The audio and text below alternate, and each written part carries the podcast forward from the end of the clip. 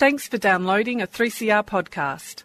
3CR is an independent community radio station based in Melbourne, Australia. We need your financial support to keep going. Go to www.3cr.org.au for more information and to donate online. Now stay tuned for your 3CR podcast. Dirt Radio. Organic. Friends of the Earth. Activism. Underground. Political action. Necessary. Wind farms. Indigenous struggles. Land rights. Anti nuclear. Nanotechnology. Climate change. Coal barons. Mining magnates. Activists. Educating. Communities. Transforming. Communities. Mobilising a sustainable planet. Get involved now. Friends of the Earth. Friends of the Earth. Friends of the Earth. Dirt Radio. This is Dirt Radio, and I'm Emma Wasson. And I'm John Langer, and Dirt Radio is sponsored by Friends of the Earth Melbourne, and you can check it all out at FoE, at all the FoE campaigns, and lots more at foe.org.au. This week we're going to be looking at the health of the climate and the state of play in the state of Victoria in relation to setting renewable emission reduction targets. And uh, this week we'll have our first guest, Kate Wachow, who is part of the FoE Act on Climate campaign. And she's on a special working group looking at the policy around emission reduction targets for the state of Victoria. And Kate, I have to say, probably along with a bunch of other climate campaigners, are scratching their heads in dismay at a recent announcement by the uh, Andrews government that it's going to be deferring setting emission reduction targets until after the state election, which happens in November.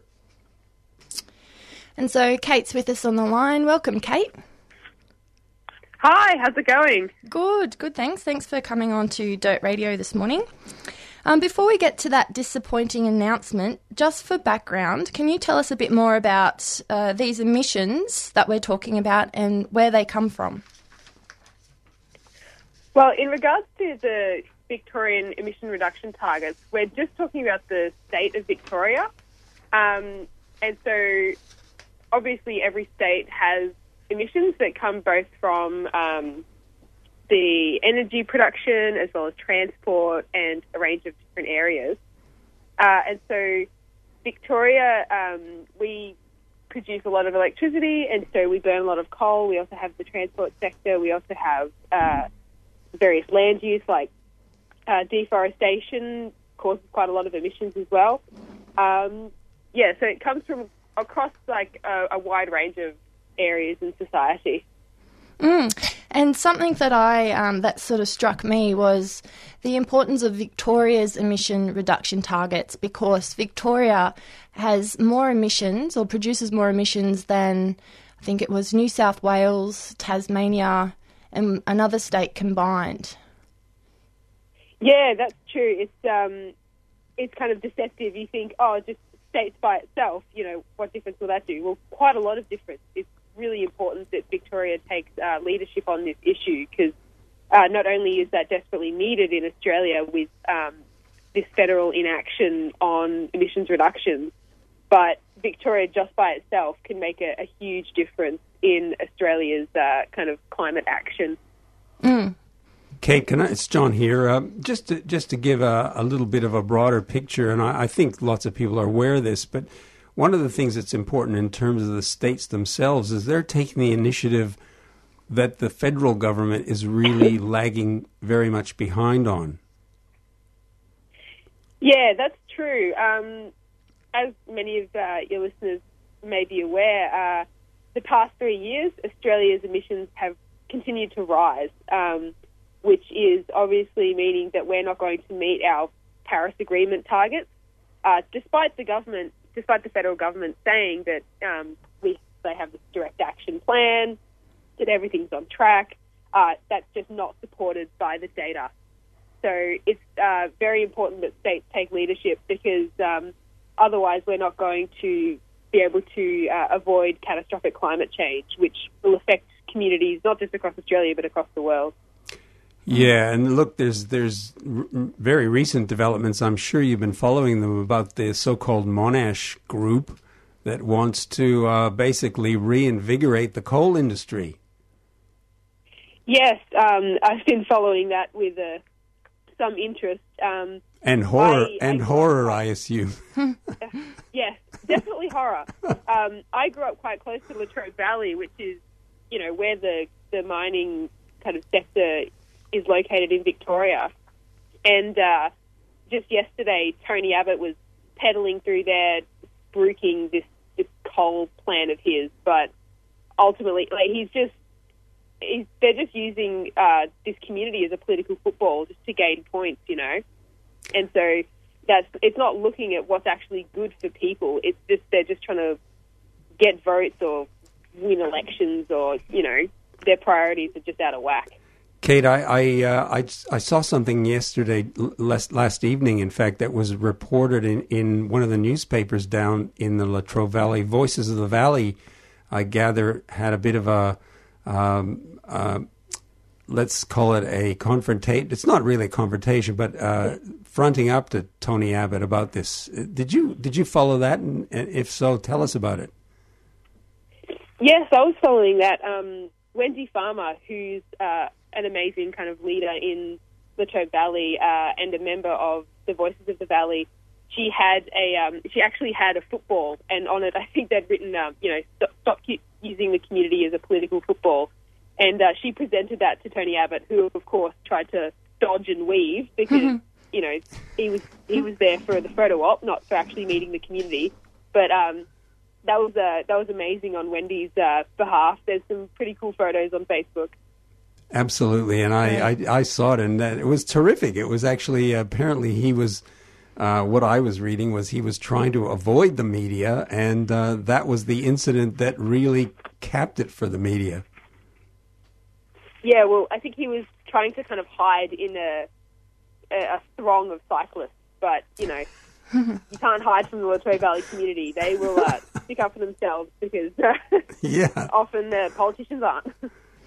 Um, so, just um, back to the announcement from the government and um, and what you were expecting. Um, can you tell us a bit more about the um, about that emission reduction target from the gov- government and what happened? Yeah, well, so we had this um, in the in the Climate Change Act that was set in uh, 2017. Uh, it was legislated that Victoria is going to reach uh, net zero emissions by 2050, and so that means that uh, as many like across the board, the emissions will be reduced, and in areas where they can't be completely um, eradicated, offsets will be kind of purchased or set in place. And so um, part of this act uh, meant that the government was re- required to set interim targets because obviously if they just say, oh, you know, we'll have no emissions by 2050, if you don't have uh, targets between now and then, you can very easily just keep emitting, emitting, emitting and not actually reach net zero.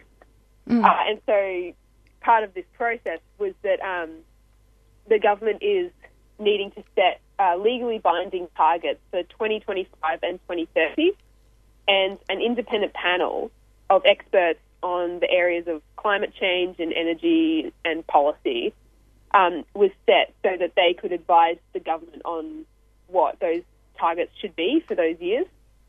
And um, we were following this quite closely because uh, obviously it's really important that we have ambitious targets. And uh, part of this process is going to be submissions from the public, which is a really important part of uh, the community having its voice heard. Mm. And so, yeah, we were following this, and we were going to, um, or we're still going to, uh, really enable and encourage people to make these submissions. But we did recently hear this announcement that the process has been delayed until next year, and so we were quite uh, dismayed by this because the Andrews government has taken great action on climate in the past, um, and so we're unsure of why they have stepped back from taking leadership in this area where it's so desperately needed. Kate, well, just just uh, a bit of speculation here because you raised the que- you're obviously questioning why this is happening. Have you got any any reasons w- that you've come up with? I mean, is there anything that you can put your finger on? Is is it something which um, is being is there pressure being put on the government from certain quarters to to sort of put the brakes on this? Uh, I'm unsure about it in that respect, but I do think that it be, this uh, process being delayed shows that for some reason um, in this area the government isn't prioritising climate action.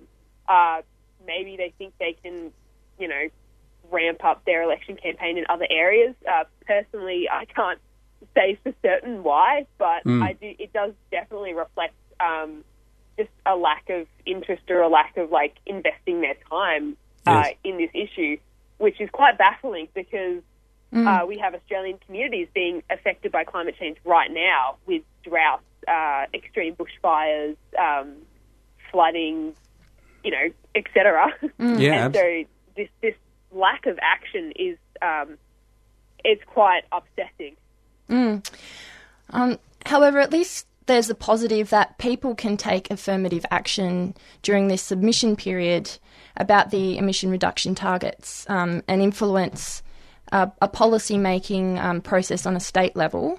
Um, can you tell us a bit more about the details of how people can take meaningful action and um, and contribute submissions during this process? Well, um, the Act on Climate Collective that I'm a part of, uh, we actually have a, an online kind of sign up sheet where people can get uh, get alerts for when they can take action and make submissions. Um, and also through the uh, the Melbourne Friends of the Earth website, you can uh, have your say and send in an email to the panel or send in uh, a submission now before the kind of the panel has opened. Uh, and I think this is really important to show that the community's watching and that uh, the government can't just sweep these targets under the carpet and think, oh, no one will pay attention to them because, you know, they're a bit, you know, they're not this kind of sexy environmental issue. They're just targets. So who cares? But it's so important that everyone stands up right now and says, hey, we're watching. We know that this affects us in our future. So do something right now. Kate, is is there a deadline for uh, for the submissions that that have that can be put in? Um, at the moment, there's not a hard deadline because this timeline has been delayed for the um, for the for the panel's process. Um, but the earlier that people make uh, submissions or start talking to the government and this panel, the kind of the stronger the message is that this has to be prioritised. Uh, if we just wait until you know the last like the last day of submissions, then that's not as a strong a message that the community is calling for action mm. as um, it would be us all saying now. Like it's been delayed, so before you open submissions, we're going to make our own submissions because you know mm. this is the community, and you've got to listen to what we say. That's a really good. It's a very, that's a very good point that you're putting out there. Uh, I, I think that the idea that you submit early and makes people aware that uh, the community is there is concern, genuine concern. You're not leaving it to the last minute, so to speak. and it, yeah, it demonstrates the priority that um, Yeah. people are giving giving this issue. And um, to make a submission to the emission reductions target re- inquiry, we'll be putting up a link on the Dirt Radio website along with the podcast for this show. So you can go to Friends of the Earth uh, website, which is foe.org.au, for more information.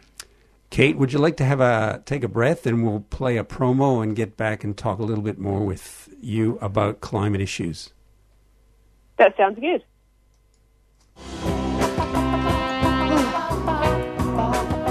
We know you love our 3CR Radical Radio t shirts, and so do we. They're a bargain at $20 for adults and $15 for kids, and come in black, white, grey, and a cool light blue. To nab one of these beauties, drop into the station at 21 Smith Street or order by phoning 9419 8377 or you can visit us online at 3cr.org.au forward slash shop. Come on, you know you want one.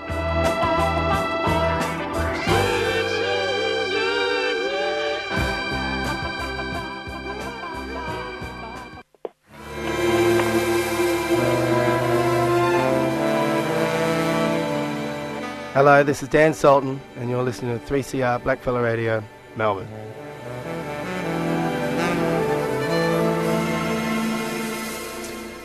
And you're with Dirt Radio, and I'm John Langer.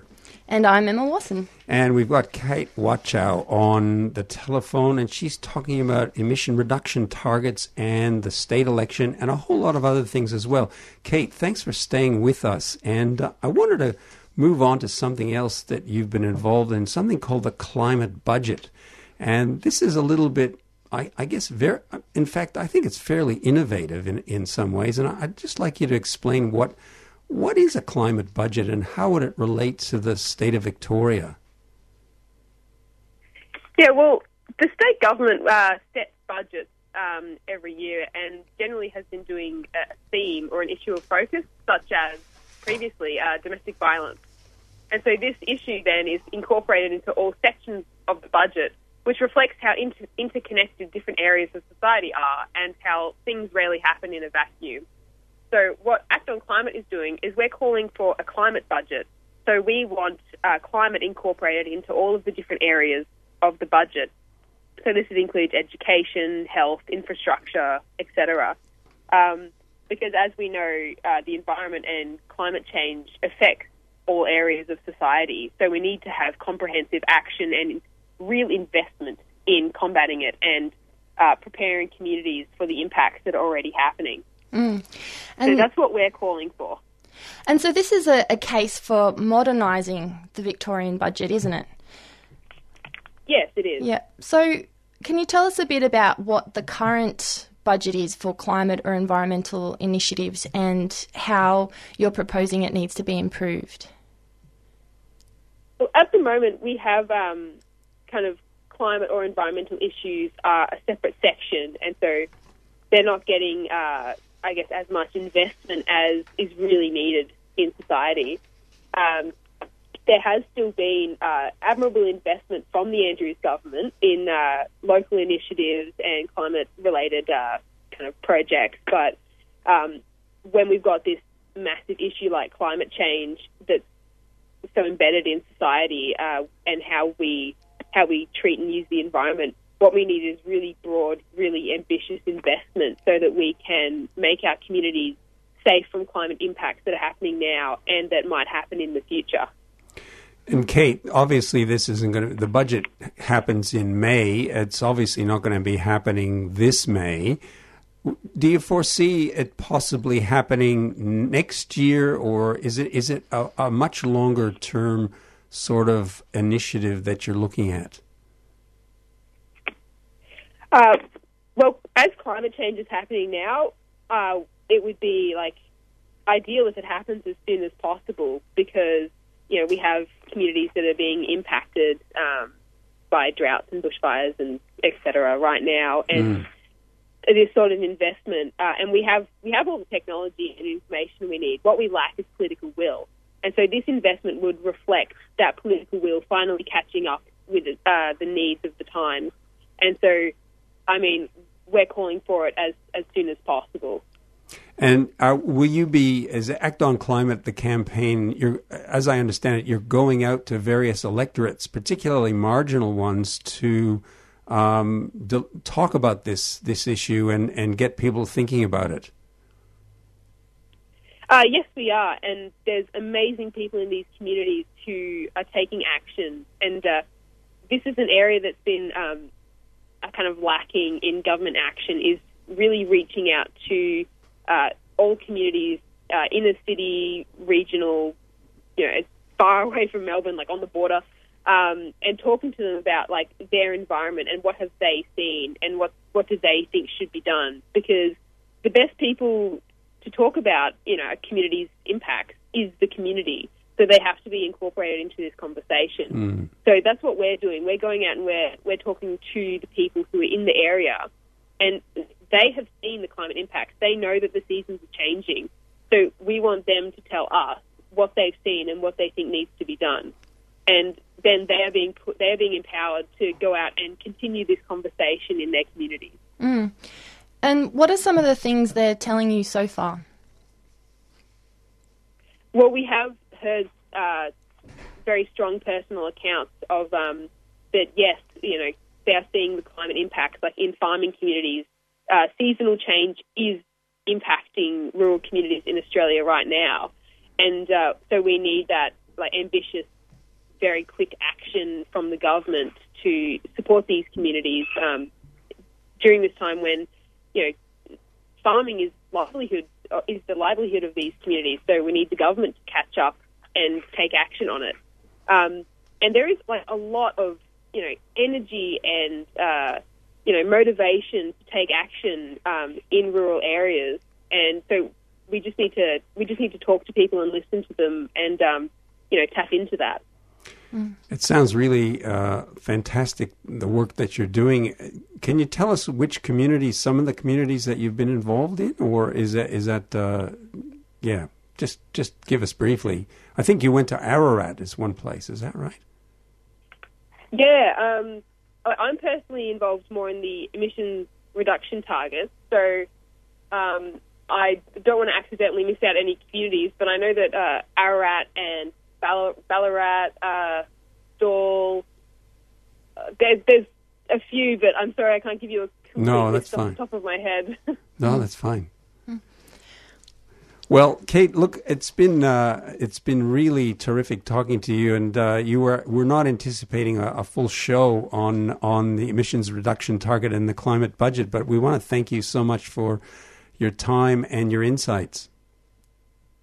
Oh, that's all right. I um I appreciate the chance to be able to talk about these issues because they are uh, so important. Absolutely, and I think uh, it was uh, for me. It was quite eye-opening your discussion of the climate budget because um, one of the things I didn't realize was that the budgets are inserting themselves a, a particular theme, and and I, I- I think that's a really really important point that you've raised uh, is that the theme of domestic violence was was part of a, a budget one last year and. Why not climate, and why not climate change as as a theme in, in another budget? Yeah, and certainly making Exactly, it more like- transparent in that way. Yeah, and like one of the daunting aspects of climate action is that so much needs to be done, um, like not just to reduce emissions, but to uh, support communities in uh, kind of adapting to impacts that are already here. And so, to reflect how complicated that is, we need this comprehensive funding, um, and it can't just be politicians saying, "Oh, we're going to fund it in the future," or "We're going to, you know, we're going to cut a ribbon here or do this there." Like Yep. that's what we need. We need investment in action. Like that's that's what's going to be, be able to drive us to create the change we need to support Victoria in having a safe climate in the future. I, th- I think you again uh, raised a, a really important point: the the integration, the the complexity of these things, but also the fact that they're interrelated, is very very important. And I think the point that you're making, you can fund rivers, or you can fund waterways, or you can fund farming communities, but in fact, if you're talking about climate change, you're talking about an integrated system, a complex, interrelated system, which really requires, to go back to your words, a, a particular theme which is related to the budget. So I think those all of those things are extremely important. Yeah, and if um, if any of your listeners are interested in learning more, they're welcome to come along to Act on Climate meetings. Uh, we have them at the Friends of the Earth office on Monday evenings. They go from about six o'clock to seven thirty, and uh, it's yeah, we love having new people along who have that passionate energy about how to take action on climate change. Excellent. Thanks so much, Kate. And I'm sure we can put those deta- details up on the website as well. And don't forget, you can make a submission to the emission reduction target inquiry ASAP, uh, and those details will be online. Um, thank you very much. And um, we'll, we'll go to a community announcement. Thank you. Thanks, Kate. Speak to you soon again.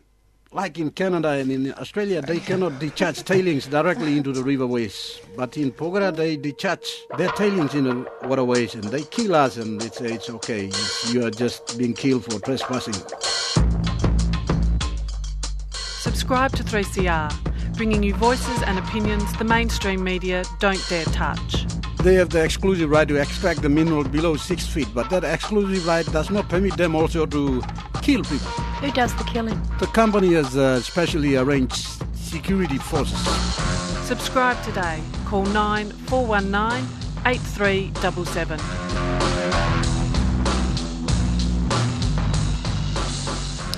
So we were talking to Kate Wachow, who is part of the FoE Act on Climate campaign, and you can find out more about that cam- campaign on foe.org and the Dirt Radio website.